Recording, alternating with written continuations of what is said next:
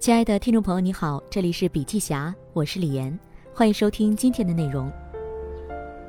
一度项羽拥兵四十万，刘邦只有军队十万，双方实力悬殊，但最终却兵败垓下，自刎于乌江。在刘邦举行的庆功宴上，他自己分析道：“福运筹策帷帐之中，决胜于千里之外，吾不如此防镇国家，抚百姓，济溃饷，不绝粮道，吾不如萧何。”连百万之军，战必胜，攻必取，无不如韩信。此三者皆人杰也，吾能用之，此吾所以取天下也。项羽有一范增而不能用，此其所以为我秦也。正是因为知人善任，刘邦才由鱼肉逆袭成为刀俎，让曾经不可一世的项羽被迫霸王别姬。不知人善任的代价有多大？用错一个人，亏了两个亿。一家集团公司的某块业务做得非常差，咨询公司介入后，重新帮其调整了管理团队。新的干部队伍清一色都是八零后，在彼此八个月的磨合精进中，大家逐渐形成了高度契合的产品理念，并在咨询公司的帮助下孵化出另一项体外业务。但一把手操之过急，缺乏长远的战略规划，中途决定启用一名女高管，只因她是自己多年的合作伙伴。结果一年后以亏损两个亿告终，这就是用错人的代价。咨询公司之所以坚决不同意使用这名女高管，原因有二：第一，根据四层站位理论，该名女高管是名主管级人才，但公司的这两项新业务需要一名决策层人才。在咨询公司所采用的四层站位理论中，主管层只是关键执行的实操者，负责带领团队实现垂直业务的达成。而决策层最重要的职责是制定战略，后进的女高管只关注细节，缺乏应有的格局，难以胜任为业务发展指引航向的职责。第二，除了不明白站对位才能有作为的识人用人之道，这名企业负责人还犯了一个错误，就是在选人的过程中情感大于理智。民营企业普遍存在一种忠诚文化，但其实对一家企业最大的忠诚是创造价值。所谓功劳，本质上是一种价值兑换，能持续创造价值才是永久的功臣。而对于职业经理人而言，也要有意识地根据自身定位去站位。明明是守成型人才，就不要挑战开创性业务。一名企业总监起先在公司既有的经营管理体系中如鱼得水，但出于想升迁的渴望，配合公司的任命，出任了公司营销业务的负责人。结果不堪重负，所负责的营销业务不仅毫无起色，而且还因管理混乱造成骨干力量的严重流失，于自己与公司都造成了巨大损失。事实已一再证明，很多企业根本没有一套正确的用人标准，不少管理者在面试中甚至根据自己的喜好决定应聘者的去留。尤其对于决策管理层的招聘，企业通常只关注对方原先的背景。例如，先前他是一家颇具规模企业的副总，但是用人单位忽略了副总所负责的是成熟平台上的业务，这与初创公司一切欣欣向荣、一切前途未卜的状态迥然不同。这些招聘者显然不明白，企业是管理者的孩子，用人标准是企业基因的密码。五项素质就被视为华为人才基因的真正密码。如果不想整天催促员工，最简单的办法就是选择主动性高的人。深圳是华为的全球总部，在总部工作的人经常要与全球分公司开电话会议，而美国的早晨对应着欧洲的下午，中国的夜晚，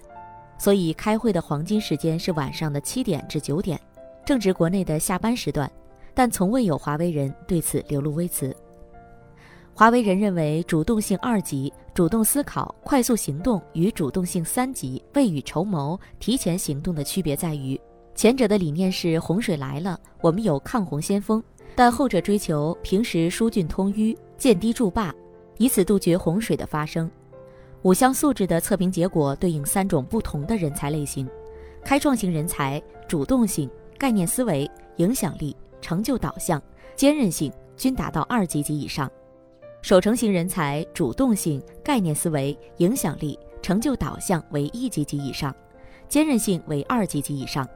执行型人才主动性、概念思维、影响力、成就导向、坚韧性均达到一级；在五项素质中，如果有一项评级为零，均不被视为人才。开创型人才适合负责开拓性、创新性强的工作，他们擅长在未知领域里发现规律，实现从零到一的突破，适合担任带头人的角色。对于重复性高、一成不变的工作，容易缺乏耐心。守成型人才适合从事成熟业务的日常管理运营工作，擅长把打下来的江山守住，稳扎稳打，逐步发展壮大。执行型人才没有明显不足，也没有绝对的优势。他们适合做具体的执行工作，能按公司的要求踏踏实实地做好本职工作。一名优秀的 CEO 在五项素质测评中至少要有三个二、两个三，主动性三级，成就导向三级，概念思维两级，影响力两级，坚韧性两级。华为前全球招聘负责人、今百森智投创始人冉涛说过：“这种量级的 CEO 在你面前一坐，气场就不一样。”冉涛前年邂逅过一名来自加拿大的华人创业者，选中的赛道是数字地图，但不同于难以收费的路线查询领域，他瞄准市政所监测的建筑和道路板块，通过电子定位帮助政府规划市区和查处违章。因为商业模式清晰，一路创业从未为钱发愁。该名创业者吸引了众多的高端人才加入其团队，其中一位团队成员的父亲恰好是一名知名企业的高管，一路对他们多有指点，这也使得公司的未来更加不可限量。而再看五项素质最高级中的绝佳代表任正非，创业成功的结局早已注定。主动性三级，二零零四年华为开始布局芯片业务。十五年精诚所至，才使得二零一九年高通断供后，海思一夜转正。二零一二年着手开发操作系统，面对谷歌的封锁，二零一九年正式启用鸿蒙。每个重大节点都是以十年为计，概念思维三级。概念思维说白了就是一个人的领悟力。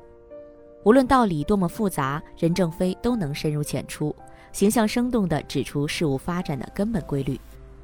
华为发展早期，任正非嘱托员工在深圳买房一定要带个大阳台。员工询问原因，任正非回答：“以后挣钱多了，你们得拿出来晒。”后来的事实证明，那些二十年前在深圳南山区购入带阳台大房子的华为员工，如今哪个身家不是一千五百万起步？影响力三级的介质是综合策略，任正非在华为意味着神一样的存在。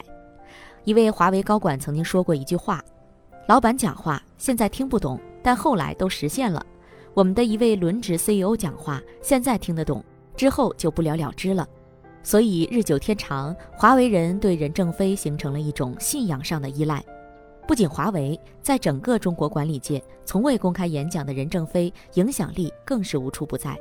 至于成就导向三级，华为在成立之初，任正非就提出“三分天下有其一”，坚韧性三级。任正非真正做到了任凭风吹雨打，我自闲庭信步。公司零到一的阶段靠的是创始人单枪匹马闯天涯，一旦来到一到十的阶段，所仰仗的则是一个团队的成功。五项素质测评就是把合适的人放到合适的位置上，推测他未来能不能干成事儿，适合干什么事儿，以此实现人尽其才。具体业务操作中该如何知人善任？一家公司想要成长，就必须要有一支守成型的队伍守护老业务，在此基础上还要有开创性的人才拓展新业务。没有前者就没有现在，没有后者也就没有未来。上海有一家企业所制定的业务目标始终难以企及，企业自己评估是绩效制定不合理，并找来第三方机构咨询解决。第三方机构在对该公司人才进行盘点后，告诉企业一把手。贵公司的两个副总难当大任，之后一名副总被免职，留任的副总在此后一年内依旧没有让业务有些许起色。该企业在很长的时间里习惯依靠从比他强的上市公司里挖人来解决用人荒问题，但即便如此，公司里一直只有老板一位金牌销售，市场部其他人员始终难有突破。第三方机构在深入了解情况之后给出的解决方案是。现在不是如何改良提成制度的问题，是企业本就无人可用的问题。随后，该公司根据第三方机构所提供的人才模型，开始重启招聘。去年这家企业录用了一名只有一年销售经验、九六年生人的应聘者。该员工在五项素质测评中主动性二级，每天最早来、最晚走，坚韧性两级。这名女销售具备不达目的誓不罢休的职业精神。这名新员工甫一加入公司一个月，就终结了该企业销售人员三年不开单的历史，成功签下了一单。但事实证明，这还只是一个开始。半年时间内，这名女销售攻克了老板也未能签下的大单。通过微博寻找线索，一步步建立业务联系，在长达六个月的时间里，这名年轻销售从不急于兜售，而是本着一颗平常心，与客户深度真挚沟通，直至最终成功签单。该新人入职后仅半年所累计的销售额，相当于去年一把手创造的全年总和。老板在感到震惊之余，也更加认识到知人善任才能人岗匹配，如此才能事半功倍、水到渠成。知人善任应成为每一层管理者的必备。如何剔除“二幺幺”“九八五”之类的光环干扰，真正看清人的本质，筛选出能够带领企业从胜利走向胜利的领军人才？以便提前布局，不断创造超预期的效果。第一，企业需要五项素质之类行之有效的人才测评。第二，各级管理者都应做到知人善任。这也是为何华为的面试官一要经过面试官的培训，二则是面试官职位需要一年一认证，如此才不会出现即使是字节也发生过的招聘黑洞。在招聘 PM 的 JD 中写道，有五年以上互联网产品经验。具有日活千万量级以上的产品规划和产品迭代实施经验，张一鸣对此就曾公开表达过愤怒。按照这个要求，陈林、张楠，我们公司一大批 PM 一个都进不来，别说千万 DAU，他们加入前连百万甚至十万 DAU 的产品也没做过。但是与此同时，在人们热议华为的十八级、阿里的 P 九时，我们也要看到，在权力和收益的背后，更意味着一种责任。在众多咨询公司的评估访谈中，普遍存在一种现象：越往上走，高管的胜任度越低。业界也借此调侃：职位越高越危险。一家企业如果只有创始人是行家里手，注定难以做大做强。唯有实现不同层级员工的人岗匹配，才能产生神奇的功效。一家拥有七十年历史的企业，在做完咨询公司主导的干部测评后。该企业一把手与咨询公司负责人联手进行企业干部大换血，撤换原总经理，罢免原副总经理，更替总经理助理，中基层管理者也进行了不破不立的更新换代。当年该公司销售额增长了百分之二十五，打破了十二年业绩封存的魔咒。所依靠的还是裁撤掉企业中缺乏动力的既得利益者，扶正锐意进取的后来居上者。原有业务让守成和执行性人才把关，新业务让开创性人才在其中奋力厮杀。这一切的精准调整，都使得企业的风气和员工的斗志焕然一新。当然，在知人善任、人岗匹配的过程中，各级管理者不应求全责备，在管理上一定要有灰度。这就像刘备走的是精英路线，关羽、张飞、赵云、诸葛亮固然万里挑一。